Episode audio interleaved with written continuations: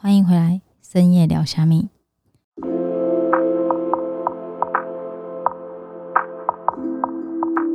今天的深夜聊虾米呢，我要讲那个一零八课纲，就是我在《天下》杂志的 p o c k e t 听到的。那我先介绍一下这个《天下》杂志的 p o c k e t 它最主要内容让我比较震撼的是，它有说到一句话是。百分之五十五点四的毕业生在毕业后不想从事跟自己科系相关的工作，那就等于说你是白念这四年哦。我觉得蛮神奇的诶，因为我自己其实不是不知道一零八课纲，我知道一零八课纲是因为我女儿上小学一年级，就是去年一零八入学的时候，然后就诶，老师有大概讲一下什么是一零八课纲，那就是。我记得很深刻，就是老师说注注重素养。那我那时候一直搞错，我一直把素养跟教养搞在一起。那反正我就没有多讲，反正老师也没多解释，我就这样一直下去。那直到因为听到这个 p a c k a g e 我才哦自己恍然大悟，说一零八课纲到底在讲什么？一零八课纲其实就是想要改善我刚刚说的那一点，呃，不要让所有的大学生在念完之后才知道说。或是念的当中才知道说哦，这不是我要念的科系，这不是我要选的东西，这不是我的兴趣。就是兴趣很重要啊，这个又有很多盲点哦。因为找兴趣没有那么简单。我自己算是蛮蛮幸运的，我在二十几岁就找到我自己的兴趣，然后我就一直在钻研我自己的兴趣。但真的有很多人到三十岁都还不知道自己的兴趣在哪。甚至有些人三十几岁才开始找到自己的兴趣，但是多早找到跟多晚找到，都只能说不是那么重要。就是反正你就照着你自己的兴趣去做。但比较痛苦的是，小孩子他明明有兴趣，但却被父母扼杀掉。重点就是这个，因为总是把自己的兴趣当做孩子的兴趣。这个现在家长很多这样。甚至，嗯，像我可能比我们小大概十岁左右的学弟妹们，可能也都是经过填鸭式教学，然后填出来的。就是哦，我要怎样考试高分啊？我要怎样去做才会比较好？然后大家都有一个范本，然后你就发现这件事情如果没有范本的话，你就做不出来，你不知道怎么着手。所以每次在想那个行销规划的时候，或活动规划的时候，他们就会说有什么条件。啊，我当然知道有条件啊，但是我我如果在一个没有条件的设定下，他们就没有办法想出东西。我就跟他讲说，无无限的资源，无限的资金，让你去想一个活动，嗯，他们有梦也不敢做。其实现在很多小孩子都这样，给你一个无限的可能的时候，你反而不知道怎么做事。所以啊，那讲到一零八教改，我觉得我自己的比较麻烦的地方。我面对我的自己女儿比较麻烦的地方是，没有人告诉我要去怎么找出她的兴趣。她现在才小二，那你要怎么让她去表达她对什么东西有兴趣？对我觉得这一点对我来讲很困难，但还是得找啊。可是你得如果问老师，然后最后老师也是跟你说啊，我们在啊，我想说那怎么办？嗯，多看多多听吧，不然写信去问叶秉成叶教授好了。但我觉得有一点是我们现在可以做的，就是不要扼杀孩子的好奇心，或是他的兴趣。你明明就知道他对什么东西很有兴趣，可是你可能觉得麻烦，你可能觉得你没有时间，所以你就扼杀他的兴趣。我我觉得还蛮多是这样的，因为小孩子总是有好奇嘛。其实一开始，我记得小小云晶刚出生的时候，我都一直在想说，诶，他最好是可以去给我。练街舞，练那种跳舞，我好喜欢小孩子是练跳舞的哦。但是妈妈喜欢呐，可是有一天他就跟我说：“妈妈，我不喜欢跳舞。”我就 OK，我的梦灭了啦。但是我真的就没有逼他。但是我还是看过很多家长是逼着孩子呃学画画啊，逼着孩子学钢琴啊，逼着孩子学小提琴啊，叭叭叭叭一大堆。那如果小孩子真的喜欢，那我 OK。那小孩子真的不喜欢，我就觉得你放手他吧。然后再另外一个就是，小孩子永远都有好奇心，在很小的时候就都有好奇心。有些家长他是没有办法解释他好奇的东西，那有些家长就是跟他说：“哎，你卖萌了，嗯，应该让萌家直接被冲下。”那我都在尽可能我可以理解范围内解释给我女儿听。我不是在讲说我做多好，而是我想要让你们理解说一零八教改想要强调的就是不要扼杀孩子的好奇心。我觉得这点真的很重要啦。然后自己的梦想不是。孩子的梦想，孩子的兴趣不是你的兴趣，所以不要忽视小孩子喜欢的东西。我跟你讲，我曾经看过郑元金可以为了拼乐高，然后他可以不会肚子饿，他不会想喝水，那妈妈就会在旁边担心说：“哦，你有没有喝水啊？你有没有吃饭啊？你就就顾着玩这些玩具，然后不爱加饭，然后不爱啉水，然后就很担心。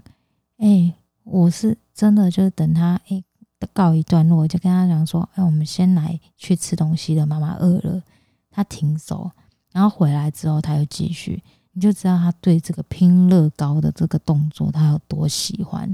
所以，我们家今年很多乐高，好，就今年 妈妈快破产了，吃土有没有？就为了买乐高，没有啊？其实真的很多组都是呃阿公买啊，然后。阿妈买啊，舅舅买啊，其实还蛮多是这样，就是因为看到他的兴趣，我也还不知道乐高可以培养出小孩子什么兴趣，也建筑能力啊，还是美感能力哦，我不知道逻辑还是怎样，反正他可以自己把它拼起来，然后拼到就是说明书的那样，所以他会现在会看乐高说明书，这个就是他的兴趣啊。然后，但就是说后续到底会怎样发展，我也不知道。只是这个一零八课纲的部分讲的是素养。那一开始一年级进去的时候，老师也讲过一零八课纲是什么，但是也讲过素养。那我就是一直弄错啊。然后后来去听了这个 podcast 之后，才知道哦，人家讲的很清楚哦，素养就是运用知识去解决真实世界的问题与态度。所以可能我今天遇到了一件事情。然后或者是怎样？呃，老我妈可能教我吃饭一定要用筷子，然后就他没有筷子，他就不会吃饭了。他不知道可以去拿叉子来吃饭，就类似这种很比很很这个这个举例可能有点偏激啦，但是就类似这样的小事，就是让孩子学习知识，然后用知识去解决你现实生活的问题与态度。然后，另外就是真的不要，我再三的强调，不要扼杀孩子的好奇心，因为真的不 OK 啊。那我比较分享自己的例子吧。我从国中开始，我就有自己的志向。那我自己的志向来自于我哥哥那时候又要考大大学，然后啊不考高中，讲错了。我高呃，我国中的时候，我哥要考高中，然后就有一堆简章。然后我就把它简章一本厚厚的拿来翻，说：“哎，我对什么有兴趣？我有看过呃文藻的英英文系啊、日文系啊，我有看过人家机械科啊、什么应用管理科，然后什么会计科、资料处理科，很多啊，反正简章上面都有。然后那时候我只只挑了一个，就是五专，我的目标就在五专，原因是我才不要三年后又要再考一次，念书念死了还要再考一次。”我不要，我就是念到五专。那五专我就去翻，五专有什么？五专有护专，有工商专。好，然后我那时候就想说，哦，我的个性永远都这么鸡婆，然后我又很喜欢去帮助人啊，不然我选护专好了。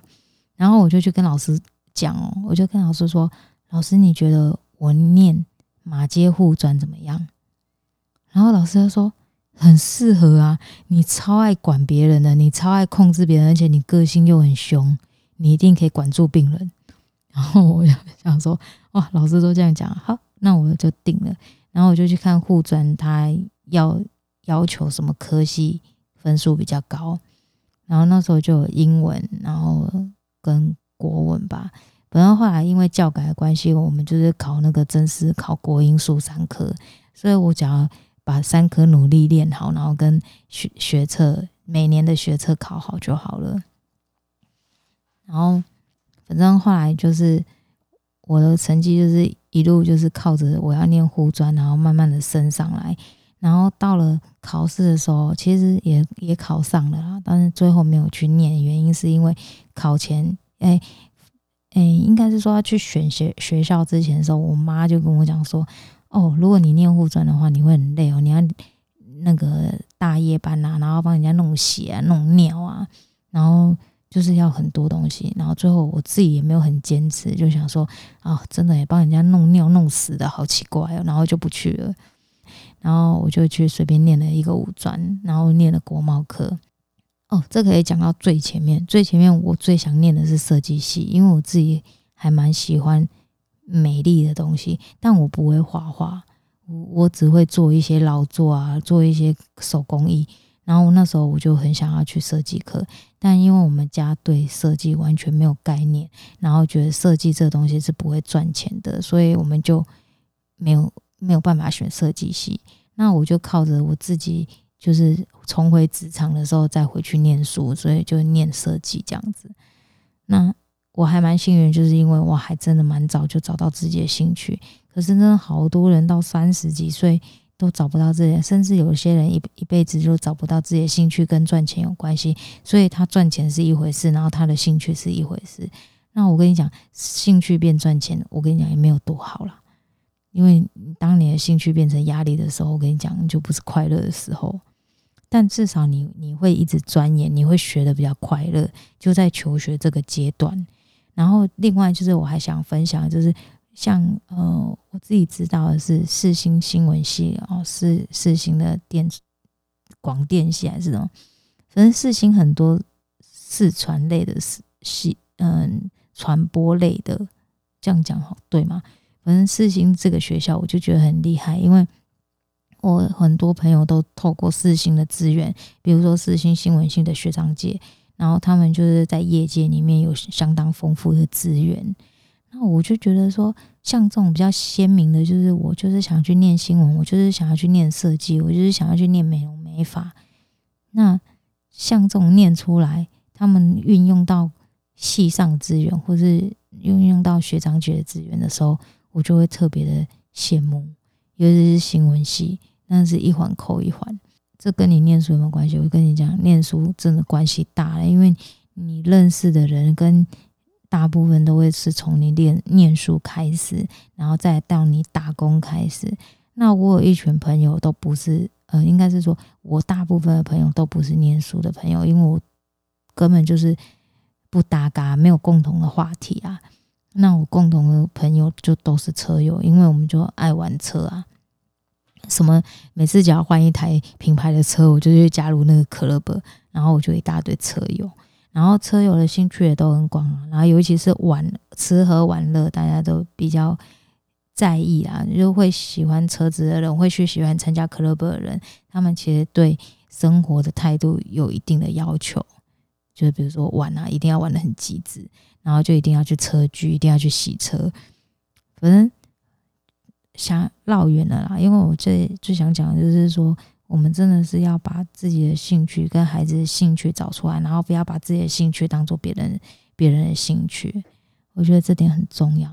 然后不要再干涉小孩子要学什么，他想学就让他去学，多学不会坏。